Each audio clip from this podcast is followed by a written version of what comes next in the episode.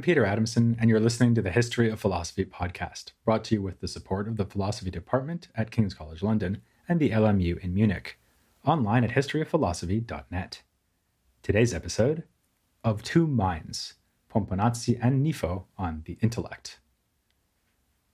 Some people just don't like being told what to do or what to think, and a lot of these people are named Peter. The tradition began with St. Peter himself who was not only martyred for his faith, but even, according to legend, made the Romans crucify him upside down to avoid being tacitly compared with Christ. The Russian Emperor, Peter the Great, ruler of a land where all the men wore beards, decided that they should all go clean shaven. Peter Pan refused even to grow up. The guitarist of The Who, Pete Townshend, was, well, Pete Townshend, while the reggae singer Peter Tosh was so annoyed at being forbidden to smoke marijuana that he wrote a song called Legalize It. I myself contributed to this grand tradition of rebellious Peters as a lad by occasionally refusing to eat my vegetables. Though, to be honest, this hardly counted as rebellion in my family, given that my father likes to say, I have a rule against eating anything green, but I make an exception for carrots. I don't eat those either. In any case, it was entirely predictable that when in 1513 the Pope declared that the human soul is immortal and that this can be proven by rational argument, some philosopher named Peter would refuse to play along. Three years later, Pietro Pomponazzi published his work on the immortality of the soul. The Pope would no doubt have approved of the title, but not the rest of it. It argues that philosophical arguments point rather towards the soul's mortality, its essential dependence upon the body. Pomponazzi concluded by acknowledging the truth of the Christian teaching that the human soul does live on after death, but he denied that this can be established philosophically. Unsurprisingly, this provoked a hostile reaction. The treatise was burned at Venice, and Pomponazzi was accused of heresy. Fortunately for him, his patron was named Peter too. This was the bishop, Pietro Bembo, whom we met as the author of a dialogue on love called Gli Asolani. Despite being himself a Platonist philosopher, Bembo gave Pomponazzi political protection. Meanwhile, Pomponazzi got busy mounting his own defense, he wrote two works responding to critics, the most significant one being Agostino Nifo. The two had clashed before, having been rivals since the 1490s when both lectured at the University of Padua. As we've seen, Padua was a center of peripatetic philosophy in the Italian Renaissance. Aristotle's treatises were assiduously taught and studied there, alongside commentaries on his works, but this does not imply that all the Paduans were in agreement about how to interpret Aristotle. Actually, the theory of soul most strongly associated with Padua is one that Pomponazzi would harshly criticize. It's a theory that we can trace to Aristotle's greatest medieval commentator, the Muslim thinker Ibn Rushd, known in Latin as Averroes. One visitor to Padua at the end of the 15th century said that at the university there, all agreed to the positions of this author and took them as a kind of oracle. Most famous with all was his position on the unity of the possible intellect, so that he who thought otherwise was considered worthy of the name neither of peripatetic nor philosopher. To which you may well say, Latin Averroism? How is that still a thing? We last met the phrase in the 13th century when the arts masters at Paris flirted with the dangerous ideas of this man, known simply as the commentator, in particular his belief in the eternity of the world and in the unity of the intellect. This provoked condemnation from the Bishop of Paris and refutations by colleagues, including Thomas Aquinas. But unlike the soul, according to Pomponazzi, Averroism managed to live on. It flourished above all in Italy, where at the end of the 14th century, Blasius of Parma was already reprimanded for accepting Averroes' view on the intellect.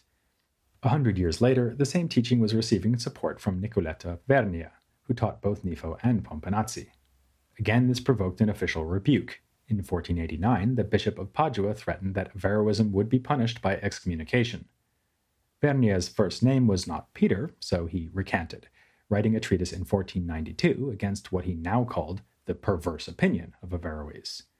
This was presumably because of the pressure that had been brought to bear on him, though he claimed to have changed his mind upon reading more carefully and widely in the Aristotelian commentary tradition. And even here, he smuggled in the caveat that in terms of its operation, the human intellect is universal and not individual. It was precisely this premise that had led Averroes himself to his notorious teaching on the intellect. he wrestled with the nature of the mind throughout his career, eventually reaching the conclusion that there is only one capacity for abstract, truly intellectual thought, which is shared by all humankind. The intellect's operation is universal, because its knowledge consists in grasping general realities or universals. By contrast, other forms of cognition, like sensation and imagination, grasp particulars and their properties. You can see or imagine an individual giraffe, like Hiawatha, but you must use your intellect to grasp the universal nature, giraffe, that belongs to all giraffes. Averroes did not see how this universal nature could be received in a physical organ, like the brain. You can collect sensory images in the brain, remember them, fabricate new images you haven't experienced, like a giraffe eating broccoli, and even think about particulars to make plans for the future. What might you do if your pet giraffe refuses to eat its vegetables? But your brain cannot be the seat of universal thoughts. This fits well with something Averroes could find stated clearly in Aristotle, namely that the intellect's activity is not realized in any bodily organ. But if the intellect's work takes place outside my bodily organs, Averroes thought, then it must not belong to me or any other individual embodied person. The intellect is universal and belongs to everyone. While this may seem an outlandish conclusion, Averroes' standing as the premier medieval commentator on Aristotle was by itself a good reason to take his view seriously. Vernia called him Aristotle's most famous interpreter, while Nifo referred to him as Aristotle's priest and Averroes' position had something else to recommend it, it at least made the human intellect immaterial and immortal. For Christian readers, this might well seem preferable to saying that the intellect is closely linked to embodied individuals, just a part of the human soul that Aristotle had famously defined as the form of the organic body, potentially having life. The form of a table doesn't survive when you destroy the body of the table, so if the human soul is the form of the human's body, why should it survive when the body is killed? Renaissance readers could find this line of thought being followed through by the premier ancient commentator on Aristotle, namely Alexander of Aphrodisias. In the 15th century, he was standardly being interpreted as having held that the soul is indeed mortal, since it is only the form of a mortal body. So, devotees of Aristotelian thought were caught between a rock and a hard place the materialist theory of Alexander on the one hand, Averroes' hard to believe theory of the unity of the immaterial intellect on the other. Marsilio Ficino thus complained Almost the entire world is occupied and divided between two sects of peripatetics, the Alexandrians and the Averroists. The one sect think our intellect is mortal, the other contend that it is one. Both schools alike are wholly destructive of religion, and in both cases they seem to have been failed by their Aristotle. Ficino responded to the challenge with his massive work the Platonic theology, which devoted hundreds upon hundreds of pages to proving the immortality of individual human souls. Surely at least one of those arguments must be right? The Pope evidently thought so, and Ficino's work has sometimes been credited with helping inspire the papal declaration that immortality can be rationally proven. But then Ficino was a Platonist, often arguing from different premises than would be accepted by the Aristotelians of Padua. It was an open question whether personal immortality was compatible with Aristotle's writings on the soul. Already around 1460, the Byzantine emigre John Argyropoulos, lecturing on Aristotle at Florence, decided that Averroism was the correct interpretation of Aristotle, though good Christians should still deem it to be false as an account of the soul. It would be nice if you could use Aristotle and rational argumentation to prove the Christian doctrine of the afterlife, but sadly, you can't. The same conclusion was reached by Alessandro Achillini and Luca Prassicio, Averroists who taught at Bologna and Naples, respectively. Like Ficino, Achillini said that both Alexander and Averroes put forward false views on the soul, Alexander denying its immortality, and Averroes accepting it as immortal, but only one for all humans. Still, Averroes was preferable in that he, not Alexander, had at least understood Aristotle correctly. Likewise, Prassicio said that Aristotle was never more truly interpreted than by Averroes, and that he could find nothing more certain and true on the immortality of the soul than what can be taken from Averroes. But Prassicio too hastened to add that this apparently certain and true teaching is deemed false by Christian faith. Against this backdrop, it becomes clear that Pomponazzi's treatise was a little less shocking than we might suppose. He differed from the Renaissance Averroists simply in his choice of which false theory of the soul should be ascribed to Aristotle. Alexander's reading was broadly correct, Averroes is completely wrong. Like the Averroists, Pomponazzi offered detailed arguments for his preferred interpretation of Aristotle, and then piously distanced himself from the resulting theory with some final disclaimers. But why was he so certain that Aristotle was committed to the mortality of the soul? He depended above all on passages where Aristotle closely associates intellectual thinking with imagination. Consider what happens when you think about giraffes, even at the most abstract scientific level. Clearly, you'll have a hard time doing that without having some sensory experiences of giraffes and preserving representations of giraffes in your memory, the way they look, sound, and, yes, smell. You might remember seeing one graze on leaves and another walk past meat without showing the slightest interest, and come to the general truth that giraffes, unlike me as a boy, gladly restrict themselves to a plant based diet. Pomponazzi goes further than this, though. He certainly holds that universal thinking has its origins in sensory awareness, but this is just the standard empiricism of the Aristotelian scientific tradition. More controversial is his claim that for Aristotle, every act of universal thinking comes together with an act of imagination. You can't think about the vegetarianism of all giraffes without remembering or imagining particular giraffes eating their veggies. So, even if, as Aristotle stated, universal thinking itself is not realized in the brain or any other bodily organ, that thinking is nonetheless the act of a physical and organic body, as Pomponazzi puts it. Intellect depends on powers that are realized in the body, so it cannot remain once your body dies. And since everyone agrees that the intellect is the part of the soul with the most plausible claim to immortality, this shows that the soul is not immortal at all. In addition to setting out his own reading of Aristotle, Pomponazzi criticizes other views. Against Averroes, he can make the obvious complaint that the single intellect of his theory may be immortal, but does not belong to each of us as individuals, so it would not secure our immortality. Less obviously, Averroes depicted human thinking as being just like the pure, separate thinking that belongs to God and the celestial intellects of Aristotle's cosmology. The very fact that we need to use our imaginations to think is a clear sign that our intellects work quite differently than those exalted minds. In fact, Pomponazzi thinks that in comparison to them, we can claim to have only a shadow of intellect. Pomponazzi also takes aim at Thomas Aquinas. At this time, Aquinas was already seen as a great Christian theologian whose authority was more difficult to challenge than that of the Muslim Averroes. In fact, Pomponazzi was himself thoroughly schooled in Thomist philosophy as a student. Nonetheless, he dares to argue that Aquinas' theory cannot be sustained on rational grounds or as an interpretation of Aristotle. Pomponazzi agrees with Thomas in rejecting Averroism. We all have our own single individual souls, with the emphasis on single we do not have two souls, a mortal one for sensation and a second immortal soul for intellection. On this view, soul and body would have no greater unity than oxen and plow, he says. But if the single soul is immortal and immaterial, as Aquinas claims, then why would intellect, the signature activity of the immaterial soul, depend on the body for its functioning, as we've seen that it does? Aquinas' view might be true in the end, as testified by religion, but it cannot be established by reason. Pomponazzi nonetheless acknowledges that the human soul has some share in immortality.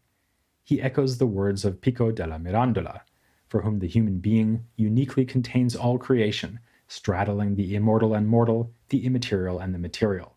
Giraffes are pretty good at straddling, but even they can't do that. Still, immortality belongs to humans only in respect of the universal truths they grasp when they use their minds. We are temporary creatures that grasp eternal verities, material beings that receive immaterial objects of thought while using physical images to do so. Here, Pomponazzi responds to a distinction introduced by Averroes, who contrasted the intellect's using the body as a subject to having body as its object. Our minds needing images when we think shows that the intellect uses the body as an object, drawing on memory and imagination as a kind of storehouse of information on the basis of which pure universals can be understood. Averroes and his followers agreed that the universal mind draws on such images, which are stored in individual human brains, but they claim that the intellect performs its activity separately from the body as a subject because it has no specific organ. Pomponazzi disagrees. If the mind needs material images as objects, then it needs the body as its subject, too. So, you can boil Pomponazzi's whole argument down to a claim that is apt to strike us as remarkably obvious. People think as individuals and cannot do so without their brains. But in the early 16th century, this was far from obvious. Hadn't Pico and Ficino shown that we are part animal but part angel? Are we not made to partake even of divinity in some small way? In fact, didn't Aristotle himself say in his Ethics that we are capable of reaching beyond a merely human life to reach ultimate felicity through theoretical contemplation? How then can intellect be inevitably linked to embodiment? Pomponazzi anticipates this line of objection and responds basically that contemplation is indeed something quasi divine, which is precisely why we shouldn't make it the purpose of human life. Look around. Most people are peasants or artisans, and even among the elite, very few men and hardly any women are concerned with philosophy. Which is perfectly fine, says Pomponazzi. Our aim as humans is to be morally upright, to make good use of what Aristotle called practical intellect. We do have a theoretical intellect too, which can be used to grasp universal truths, but this is just a kind of bonus that comes on top of the happiness already secured through a virtuous life. In fact, to insist that human life loses its purpose if we are not immortal is to suggest that the only reason to be good is to gain reward and avoid punishment in the afterlife, whereas in fact, virtue should be pursued here and now for its own sake. When Pomponazzi published his treatise in 1516, it attracted the attention of his old rival, Agostino Nifo. Nifo had been thinking about these issues for decades.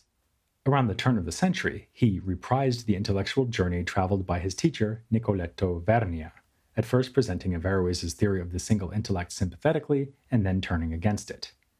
Having devoted great effort to commenting on the works of the great commentator, he turned against Averroes in 1503, writing a treatise on the intellect, which declares that the Averroist position is against both faith and Aristotle. It errs in supposing that the subject of thinking must be just as universal as its object, that if what we all grasp when learning about giraffes is a single intelligible form of giraffe, then there can be only a single intellect that grasps it. Instead, we can say that each human intellect receives a unique form of its own, by means of which it understands the universal nature of giraffe. This is a major concession, since it gives up on an idea found in Aristotle and always stressed by Averroists like the younger Nifo, namely that the mind actually becomes identical to the universal nature it grasps. Now, Nifo replaces this with the idea that the mind has its own representation of that nature, sometimes called in scholastic jargon an intelligible species. Or, as Nifo puts it, the mind does not actually have within itself the object of intellection, but something through which it understands the object of intellection intellectually. It's sort of like having a picture of the giraffe rather than the nature of the giraffe itself. Having persuaded himself of this, Nifo is able to make the politically convenient move of embracing a position more like that of Aquinas. The human intellect is not so exalted as to be single and universal, but it is nonetheless immortal and independent from the body in its operation. As a result, the philosophical study of the soul is itself, like human nature, according to Pico della Mirandola, it spans the material and immaterial realms and is thus a science that belongs to both physics and metaphysics. It is from this position that Nifo attacks Pomponazzi. He makes short shrift of Pomponazzi's main proof of the soul's mortality, namely that it cannot think without bodily images. While it is true that images are needed at first, so the intellect can learn about universal truths, it can dispense with the images thereafter and occupy itself with nothing but universals. So the mind can still be active after bodily death. Thus, Nifo is able to say that humans are, after all, made for more than a morally upstanding embodied life. We are made to contemplate, as Aristotle said, and it is specifically the speculative intellect that differentiates us from other animals. Of course, we are not born using this intellect, but need to work at it. As Nifo writes, the rational soul develops until it reaches the metaphysical intelligibles when the speculative intellect is formed. One problem with this is that if the afterlife consists only in pure activity of the mind, it seems that very few people will be prepared for it. If you haven't acquired universal knowledge in this life by becoming a philosopher or a scientist, What will you think about after you die? And it's not just that, as Pomponazzi said, almost an infinite number of men seem to have less intellect than many beasts. It's also that many infants die before they even have the chance to start actualizing their capacity for intellectual thought, a problem that Pomponazzi pointed out in his response to Nifo. To answer this kind of problem, Nifo too has to retreat into invocations of religion, assuring his readers that those humans who failed to join the intellectual elite in this life may nonetheless be granted beatitude through God's mercy. But to be on the safe side, it's probably better if you become an elite philosopher. So it would be really helpful if one of these Paduans would tell us how to go about doing that. Actually, many philosophers at Padua and other Renaissance Aristotelians were keenly interested in the study of scientific method, which would reveal the stages along the journey from ignorance to knowledge. But the man most famous for his discussion of these issues was Jacopo Zabarella. In his theory of intellect, Zabarella was th- sympathetic to the approach of Pomponazzi. He likewise rejected the views of Aquinas and Averroes and agreed with Pomponazzi that the mind needs body for its operation because it always has to use images, albeit that the universal thinking it can do on the basis of those images requires no bodily organ. That's the metaphysical side of things, but what about the methodological and epistemological side? How exactly do we go from experience of particulars to universal understanding? To find out, I'll tell you to join me next time, unless your name is Peter, in which case you'll do whatever you darn well please, for Zabarella's Philosophy of Science, here on The History of Philosophy, without any gaps.